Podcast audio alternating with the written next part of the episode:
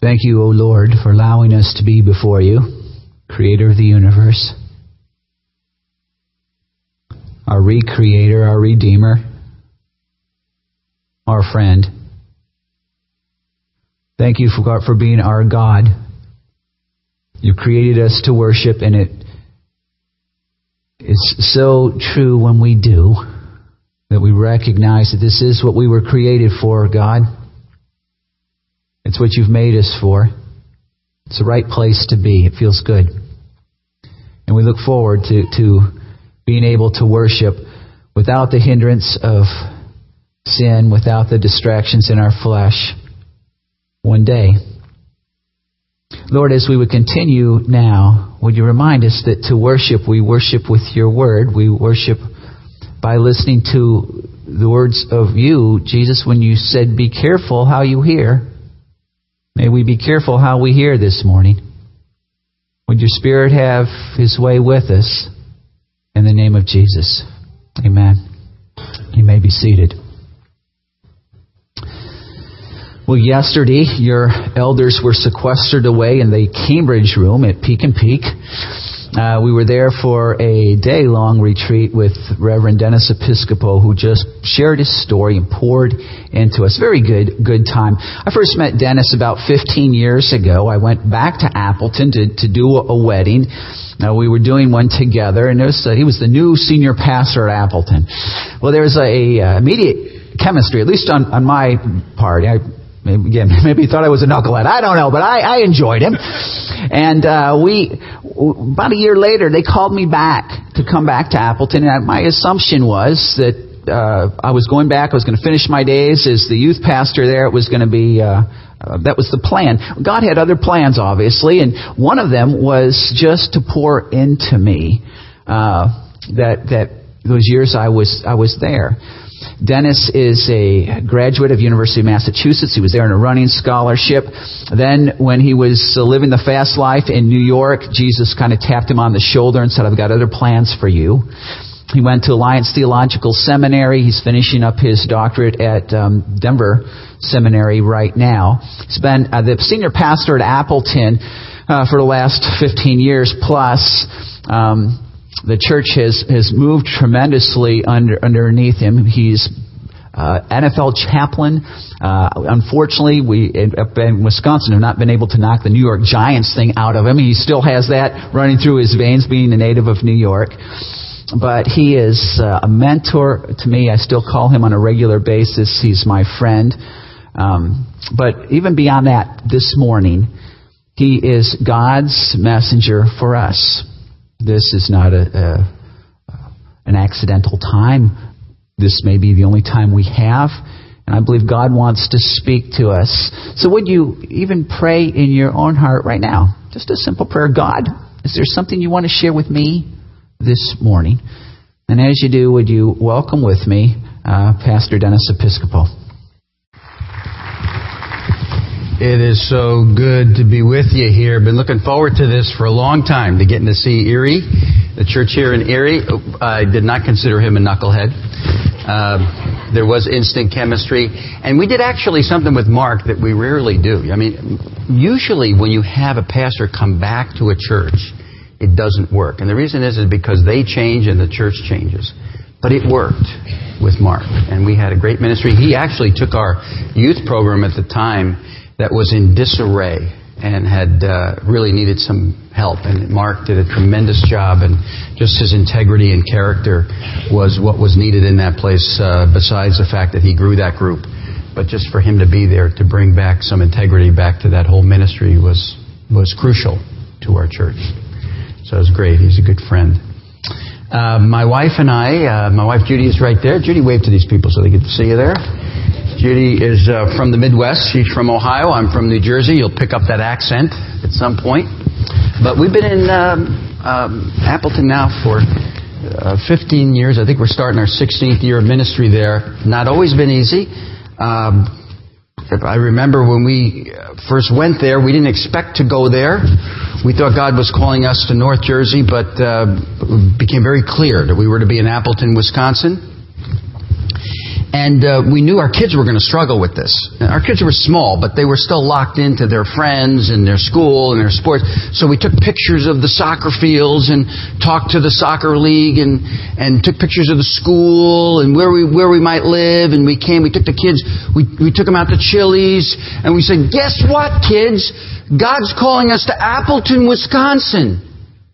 And my daughter said, do they speak English there? In the United States, Christina. But that began uh, a journey, and it's been absolutely wonderful. I'm going to talk about it here in my message, but there's a great love affair going on now between myself and this church, and it's just uh, wonderful. It's a great privilege. I tell them this often. It's the greatest privilege for me to pastor you. I mean, it's just wonderful and that's what God does between a pastor and a church. He really does. I mean, He, he brings you together. And that's really what I want to talk about today as we look at the book of Philippians, Pastor Paul's joy. Uh, this is the Apostle Paul, and uh, what made him happy? What made him joy filled? So the question begs, you know, what makes a pastor happy?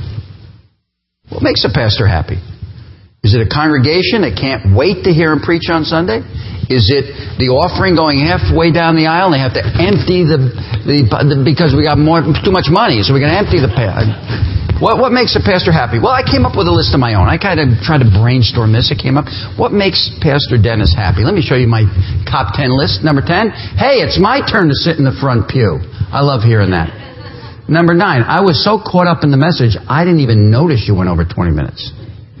Number 8, Personally, I find witnessing more enjoyable than a Packers game. Number seven, Pastor, I decided to give the church the $500 a month I was sending to Joel Osteen. Number six, I volunteer to be a permanent nursery worker for life. Number five, I love when we sing songs we've never sung. Number four, hey, since we're all here, let's start the service early. Number three, Pastor Dennis, we'd love to send you and Judy to that Bible seminar in the Bahamas in January. Forget the C&MA guidelines. Let's double your pay. And number one, nothing inspires me more. Strengthens my commitment to God like the annual business meeting. Yeah. Just some of the things I love to hear. But the Apostle Paul had great joy in his heart every time he, he thought of this particular church. Now, now he, he was very, he brags on the Thessalon, uh, uh, Thessalonica church a lot. The, the letter to the Thessalonians tells us that. But, but Paul had a special place in his heart for one particular church in the New Testament, and it was the Philippian church. That's why the theme of that book is joy. Church should be a place that brings joy. I mean, shouldn't it? I mean, you should want, you should look forward to coming to church. I came from a tradition where it was kind of a chore to go in. In fact, you went there, it was how fast you can get out. But church should be a place of great joy for not only the pastor, but the people as well. I tell people who are sheepishly trying to confess to me sometimes that they've been away from the church for a while. And, I, and they, they think I'm going to ask them about attendance. And I say, oh, Jesus, you know, I hope you missed us. I hope you missed being here. Church should be the absolute highlight of your week. It really should. It should inspire you. It should re- rejuvenate you. It should inform you. It should motivate you. It should bless you. Philippi had that kind of impact on the Apostle Paul. Now, let me tell you about Philippi. Philippi held a unique place, not only in Paul's heart, but in church history. I don't know if you realize this or not, but Philippi was the first Christian church in Europe. Philippi would be in modern Greece today, but it was, it was, a, it was the first city in Europe to hear the gospel. Paul had been in a place called Asia Minor, which is Turkey, and he had a dream one night of a man in Macedonia saying, Come over here and help us. And so he and Timothy sailed west across the Aegean Sea. They landed across that sea to a city called Neapolis, and they walked a few miles down the road to this city called Philippi, which was a Roman center at that time. Main language was Latin, although they spoke some Greek because there was a lot of commerce there, a lot of ships going in and out. It was a port city, and they had they were famous also for gold mines. But on this Sabbath day, Paul looks for people who are worshiping. Now where, now, where does Paul look when he goes to a city? He goes to the synagogue first, right? You know his pattern. To the Jew first, and then to the Greek. So he's looking for the synagogue, but obviously, there's no synagogue in Philippi. But he hears about a group of Jewish women who are on the outskirts of town on the banks of a river, and they're praying there. And in Acts chapter 16, it tells us how Paul makes his first contacts there, and a woman by the name of Lydia. She is a dealer in purple cloth, and, and she hears the gospel from Paul. She commits her life to Christ. She's saved, and soon a church is born in Philippi. It's a vibrant church, a growing church, a very generous church. And it gladdens the heart of the Apostle Paul when he even thinks about Philippi. From, from Philippi, his companions go south, but wherever he goes, he's not only prayed for, but he's financially supported by these people in Philippi. Okay. Now, fast forward. Years have passed. Paul is writing this letter now from a Roman prison. He's in prison. And he's writing it to thank those believers in that city. Epaphroditus, who's one of the members of this church at Philippi, has just arrived with a financial gift from the church for Paul for his needs while he's in prison. And so Paul writes them back to thank them and to remind them of how much joy, how much happiness they bring to his heart every time he thinks of them. There is a love relationship going on here between this pastor and this local church. And what I want to do this morning with you is look at why that is. I mean, why was he so happy and so joyful when he thought about the church in Philippi? The Bible tells us why in the first chapter of the letter. The first thing he says is, he says, I'm joyful about our partnership. Our partnership. Chapter 1, verse 3. He says, I thank my God every time I remember you. In all of my prayers for all of you, I always pray with joy because of your partnership in the gospel from the first day until now. So what is joyful? What is uh, Paul joyful about? First thing he says is, "I'm joyful the fact that we get to do this together. We're partners." The Greek word that's used there is the word koinonia. Now, many of you know what that word means. Koinonia. Christians use it even today. It's mostly translated fellowship. Fellowship. Sometimes it's translated communion, but mostly fellowship. And it's, it's the idea of a common interest, a common experience, a common affection for one another. Koinonia. Fellowship. I'm interested, though, that when the translators in the NIV translation sit down to translate this verse, they translate to the English word partnership instead of fellowship. Hmm, that's interesting. Paul is saying here, they're saying that Paul's saying, I thank God because of our partnership in the gospel. Now, now, now wait a minute. Partnership is a little deeper than the word fellowship, right? Because partnership involves what? Commitment. You're a partner in a business, you sign a contract because now you're committed to a common goal or work. The translators obviously felt that a better description of Paul's intention here, and from the context of the chapter, I would agree, that the idea Paul's trying to communicate here is it brings me joy every time I think of our partnership in the work of the gospel in leading people to Jesus Christ. He's not just talking about getting together here for coffee and donuts or for potluck. He's saying we get to do the most important work in the world. We get to do it together. This weekend, I was at the uh, board retreat, and I'll tell you what, you couldn't, you couldn't help but feel that in the room. That, you know, you have a group of leaders, and, and folks, I'm telling you, I, I, I go around the world to talk about leadership. I visit a lot of churches, and it's, it's rare when you get a board that not only likes each other, but likes doing the work of Christ together as partners. And you got that here in that church. That's, that's like gold. That's tremendous. The unity with the pastor and the board and the, way everybody wants to grab on to the vision here. Paul is writing this from Rome. He's writing to people far away from him, but he's reminiscing. And he's thinking back and he's saying, wow, I remember what it was like We were partners in the work. I've been in Appleton Alliance Church now for 15 years, like I said, and um, I didn't think I'd last that long, frankly. Uh, I'll never forget the first day I arrived in Appleton, Wisconsin. I got off the plane. It's just, folks, this is February of 1997. It is 20 degree below wind chill. I never felt that on this face before. I could not even talk. I got off the plane. I got into the into the uh, terminal area, and I'm talking to my wife, and I'm going, "Oh, I I can't even talk. It's that cold." They said, "Pastor, first of all, you're already committed. Can't go back." Then they said, "We got a surprise for you. We're going to take you to an Italian restaurant." So I'm Italian. They said, "We're going to take you to the Italian restaurant."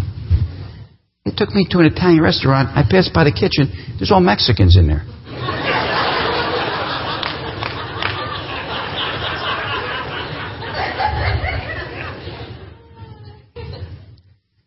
But that was 1997. And it was difficult, folks. I mean, it was really difficult. Uh, but, but, we persevered. In fact, uh, I, I, told the board yesterday, I said, uh, you know, when we built our first phase, we moved the church to 40 acre campus, and, and everybody wanted to know what was going on in my mind because it was so much hard work, so much prayer, so much obstacles we had to overcome. And they said, Pastor, you must be so happy today. What are you thinking about? What are you thinking about? And I, t- I told them honestly, what I'm thinking about is I'm so glad I didn't quit. Because I wanted to quit. I wanted to quit a lot of times. But God wouldn't let me. And I'm so glad He didn't allow me to quit. Because this is what He had in mind. In 1997, we went there. There was a little over 500 people. Today, there's over 3,000 people that go to that church. And here's the best part a third of them have come to Christ in that time. We had Dr. Rick Mann from Crown College in uh, last uh, two weeks ago to, to preach in our pulpit, and he said, uh, he said, Dennis, you didn't know this, but the last service, I just took a little survey among your people. And I said, how many of you have been here longer than seven years? Less than 10% of the people raised their hands. That's people just coming because they want to hear the message. They want to hear what's going on here.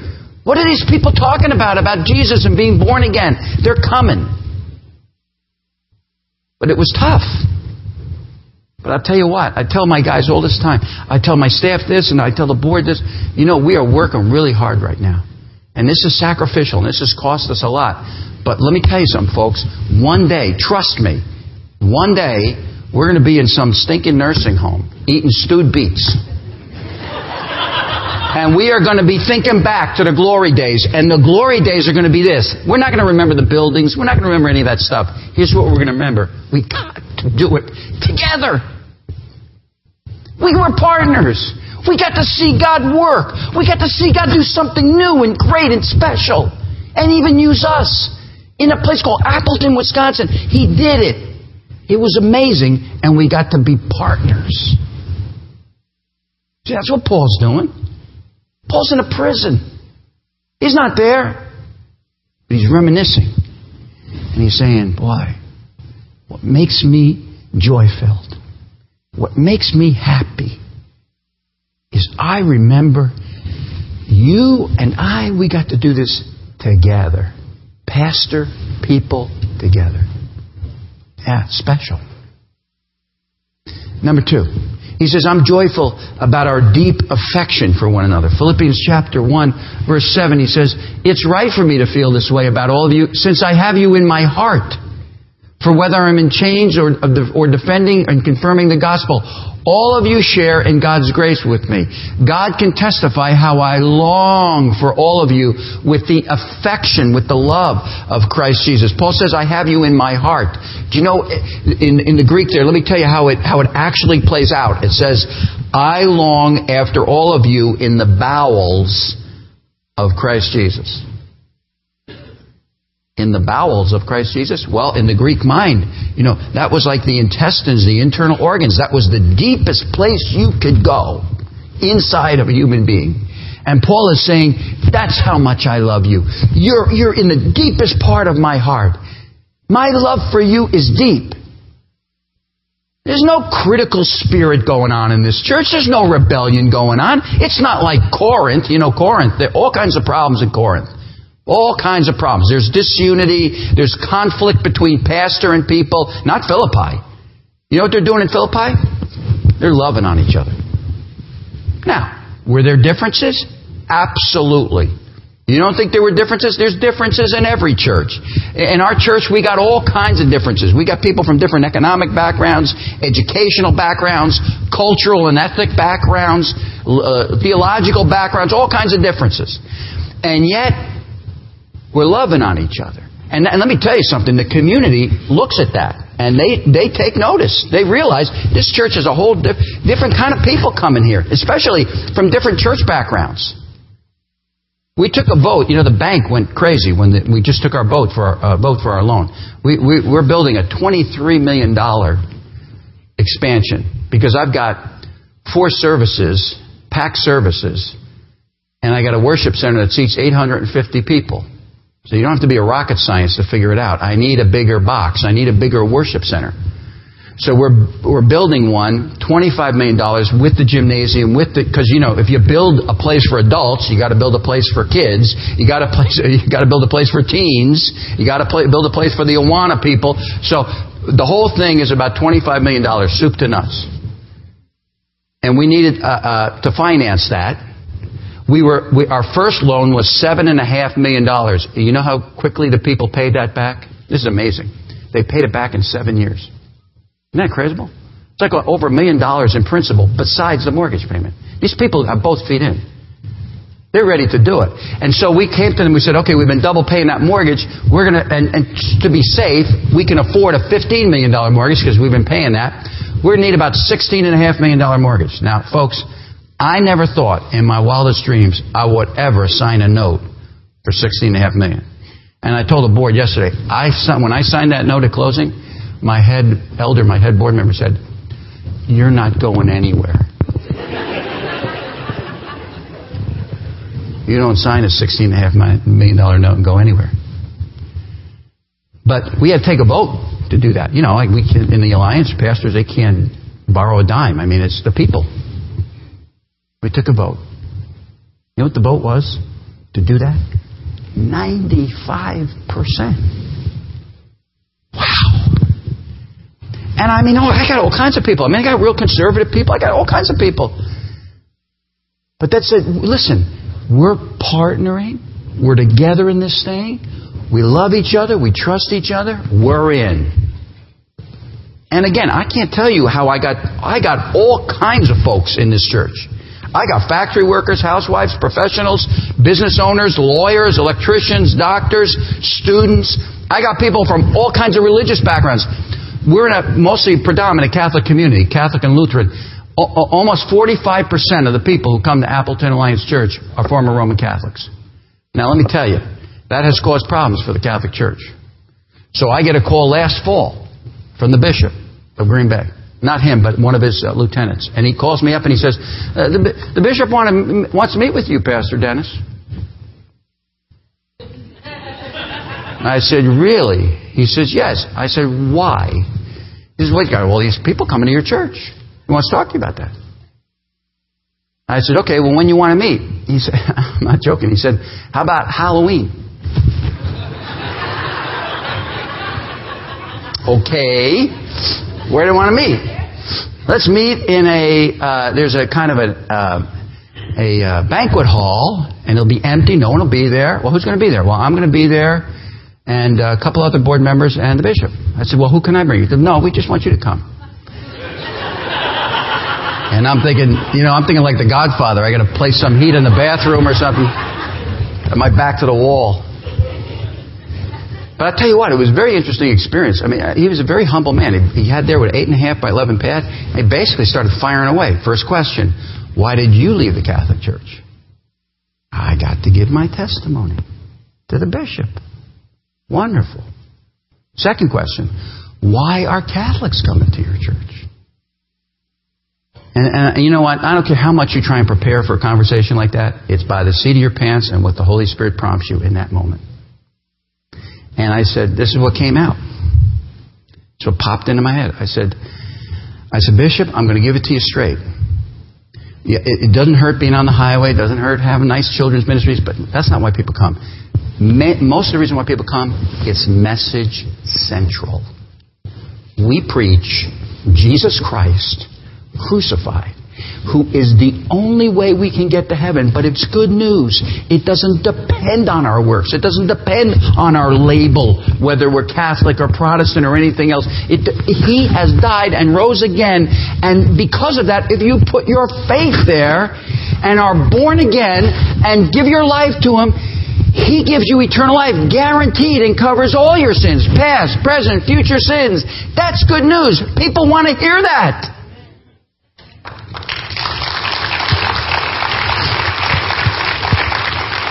He says to me, Dennis, you're right. And then one of his lieutenants says, Do you think we could hire you as our consultant for the dinner? you better ask the bishop. I don't think he really wants to do that. So I got Catholics, I got Baptists, I got Methodists, Lutherans, Jews, Brethren, Assembly I got all kinds. But we're loving one another. And let me tell you something why that can happen. Three reasons why people can love one another, even though they come from different backgrounds, one conservative, one more liberal, all kinds of things. Is number one, because we're attached to Jesus Christ. When you're attached, let me, listen to me. When you're attached to Jesus Christ, the Bible says the love of God is poured out into your heart, which gives you the ability to love people that sometimes you don't have chemistry with. Secondly, we get it. We understand at our church we got bigger fish to fry than argue about stupid little things because we got kingdom work to do. That's important. And thirdly, we realize our witness depends on it. People are watching us. And they're watching one thing how we love on each other. John chapter 13, Jesus said it really clearly. A new command I give you love one another. As I have loved you, so you must, circle that in your Bible, love one another.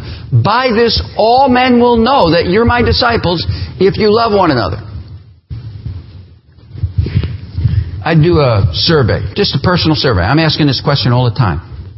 Why do you come to Appleton Alliance Church? Tell me, come on. Why do you, why do you go? Well, some people say, I, I come because I, I want to be taught the Bible. Another person says, I want to, I want to come because I like the music. I like the worship. I asked a kid from our Discovery Land. I said, why do you, why do you come to, why do you come to church here? He said, you know what, Pastor? He said, I come here to play. Now, if you know, let me, let me hit the pause button here. Let me tell you something. You know anything about our children's director, our kids just don't play at Appleton Light. They know their Bible in and out. They know the gospel. They're witnessing the gospel. We're very serious. It's not babysitting. We train our kids to be disciples. But here's what he's telling me. Because he, he expound, expounded on that a little bit. I get what he was saying. He was saying, Pastor, my friends are here. I love to come here and play with my friends. That's what Paul's saying. He's saying, when I think about this church, what makes me happy? We get to partner in this thing. We partner in this great work. And secondly, we've loved on each other. I have a deep affection for you in the deepest part of my being. And I know you love me. Number three. What makes me happy? He says, he says, I'm joyful about your discernment. Your discernment. Verse 9. And this is my prayer that your love may abound more and more in knowledge and depth of insight, so that you may be able to discern what's best and may be pure and blameless until the day of Christ, filled with the fruit of righteousness that comes through Jesus Christ to the glory and praise of God. Now notice, notice two themes here. He's talking about love abounding more and more, uh, in, but it's a love in knowledge and depth of insight. So here's the result. So that you may be able to discern what's best. That's what he's concerned about. Paul's concern is about their discernment. Now, listen up. Pay attention. The most crucial issue in your life is what you're going to love in life. Your spiritual life hinges on understanding what's the best thing to love. That's what your, your life and your spiritual life hinges on. That's why the Bible always makes that connection between love and and and truth and what's best. It says, guard your what? Heart above everything else. Guard what you love. What you love determines your destiny.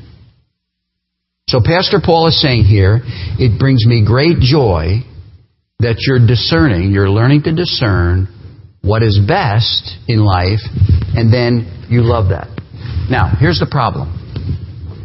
In the 21st century, most people are so confused about simple right and wrong. Never mind what's best. That's the problem.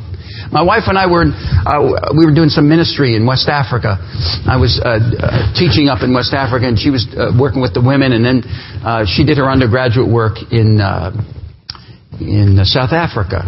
And so I kind of surprised her with a trip down to South Africa, and we we went on one of these safaris, you know, where you you take your camera and you get up real close to the animals and you're taking pictures. It was amazing. We had a National Geographic photographer in the Land Rover with us, and he's got this long thing, and he's taking all these pictures. And you know what was amazing? I'm in the middle of Africa. Think about this. I'm in the middle of Africa and we have, you know, you have a, a dinner at night outside by campfire, and I'm sitting there, and this photographer comes over, and he's, he's Jewish, he's from Israel. Here he's a Giants fan. And I think I'm in the middle of Africa, and I have a Giants fan next to me. Is God good or what? We start talking about the latest trades and the rookies coming up. It was tremendous. But anyway, we're, we're, we're on this safari, and they put you in Land Rovers. And you got like maybe, oh, maybe six to eight couples in the Land Rover. And you're with each other for like three days. You go in the same Land Rover. So we're, we're greeting one another. And these are all couples from Europe. And as we're greeting, they look at us and they say, well, where are you from? We're from Wisconsin. We're from the States. Really? Yeah, I said, we're, we're here. Uh, we're, we're celebrating our uh, it's, uh, 25th wedding anniversary. It's part of our trip here. They said, you're married? We said, Yeah. They said, Why? What do you mean, why? Why are you married? I said, Are you folks married? No, none of us are married. Why would we get married? Because it's the right thing to do. That's what I told them. Because it's maybe the right thing to do. That's the problem today. Forget about what's best. People don't even know what's right and wrong anymore. So you, Christians, should even be way ahead of the, the pile here. You should be way ahead of the crowd. Because it's a much higher standard here. God is just not talking about right or wrong. He's saying, find out what's best. Not just what's good, not just what's right, but what's best, and learn to love that.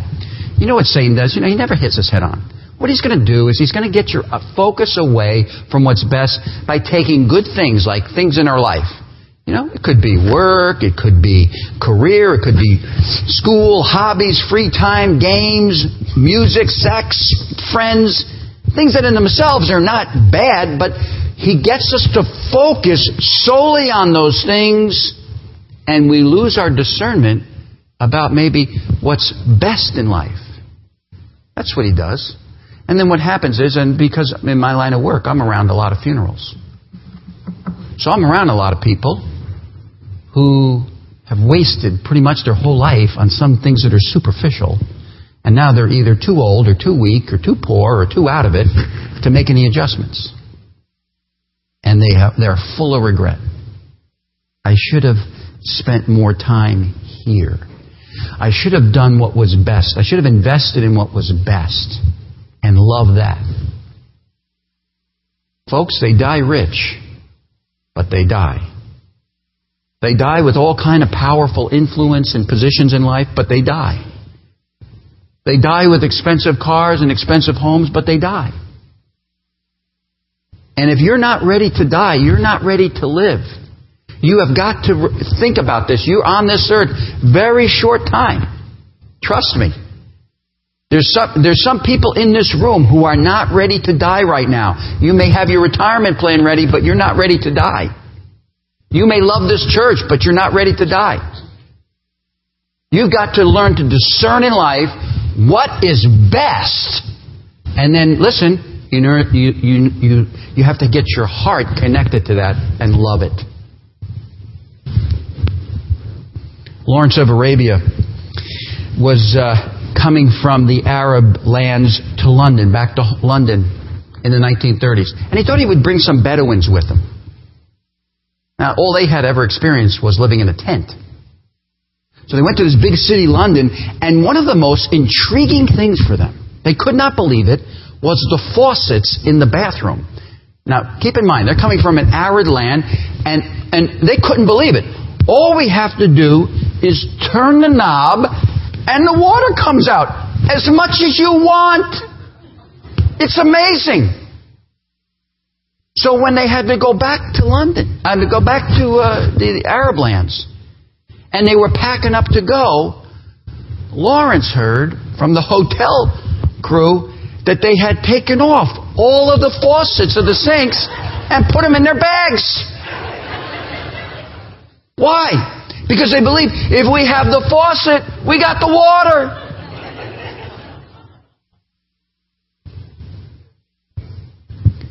You and I are only the faucet. We got to be connected to the pipeline. Jesus is the pipeline. Jesus is the power. Let's look at those verses again. Again, we got these are important verses. Verse 9. Do we have that? Can we go back to that? And this is my prayer. This is what he's praying for, for this church.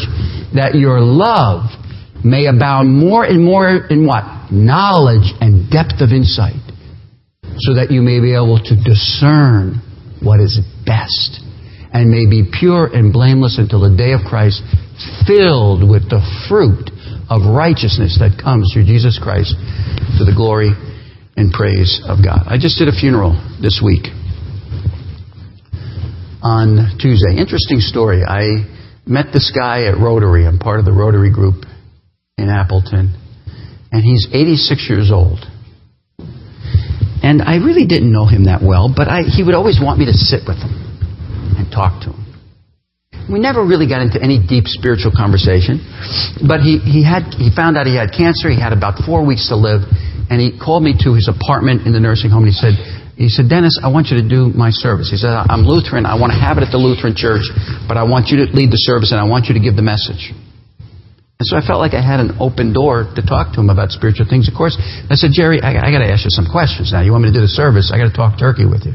He says, Go ahead. Go right ahead. I said, Well, you know, you're going to meet Jesus, and he's going to have a question for you. One question. And the important thing is there's only one answer to the question he's going to ask you. You know what the question is, don't you? He says, No, I don't know what the question is. He's, the question is, Jerry, why should I let you into my kingdom? Why should you get a ticket into heaven?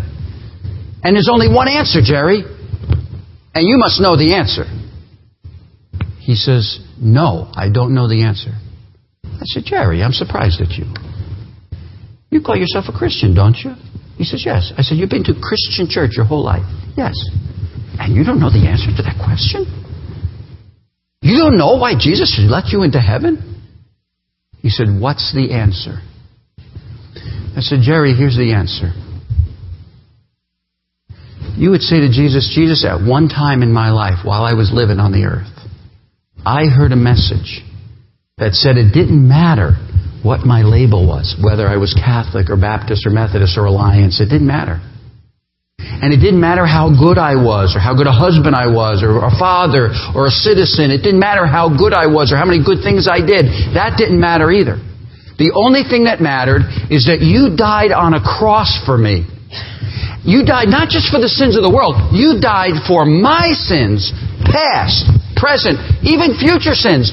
All the sins, you died for me. And I, at one point, I came to stop trusting in anything else and put my total belief in trust that because of your death and your resurrection, that's enough to have all of my sins covered and I confessed you with my mouth as Lord, meaning I also at that moment gave up control. I told you, Jesus, you go in the front seat and take the steering wheel. I'm going in the back seat. You're leading my life from now on. I surrender everything. You take control. And at one time in my life, Lord, you know I did that. And his eyes are like saucers. And he says to me, Dennis, I believe that. I want that. And he said, not only that, I want you to, that's good news. And he said, I want you to write that down because when my daughters come this week, I want to tell them that good news. 86 years old. Jerry got in touch with the pipeline. You want to be ready to die? There are no shortcuts. There are no gimmicks. There, there's no easy way. You need to completely and passionately get on your knees every day and acknowledge, Jesus, I cannot do this life. I cannot fix my life. I cannot do anything without you. You are my master. You are my Lord. You're my Savior. And I belong to you. You lead. I follow. You want me to, to, to, uh, to, to make rocks every day? I'll do that. Whatever you want me to do, I'm totally surrendering my life to you. And you are my salvation. When you do that, Christ then takes your life, fills you with the Holy Spirit, and He will produce in you exactly what that verse says. A, a life filled with good fruit that will last for eternity. Amen? Amen. Let's stand. Let's stand. Lord, what good news. Why? Why would anybody turn this down? Just like my friend Jerry said, I believe that. I want that. Why would I turn it down? Maybe there's somebody here who's been playing around with you. Yes, they're here. Yes, they love you. Yes, they believe in you. Yes, they respect you. But they have not surrendered their life to you. They've not trusted in you totally to save them. And I pray, Lord, today's the day. What does it take? To simply believe. Stop doubting. Believe and surrender. Believe and surrender. Believe and surrender. That's the gospel. And Lord, if you do that, you promise not only to fill us with your Holy Spirit, but to seal us till the day of redemption.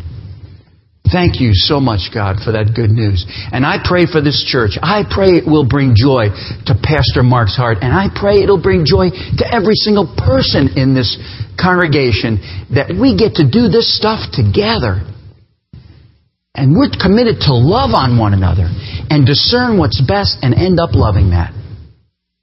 Would you do that here, Lord, again and again and again?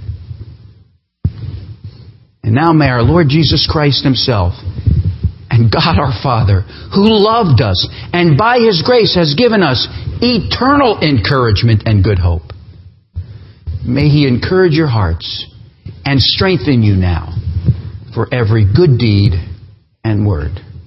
And God's people said, Amen.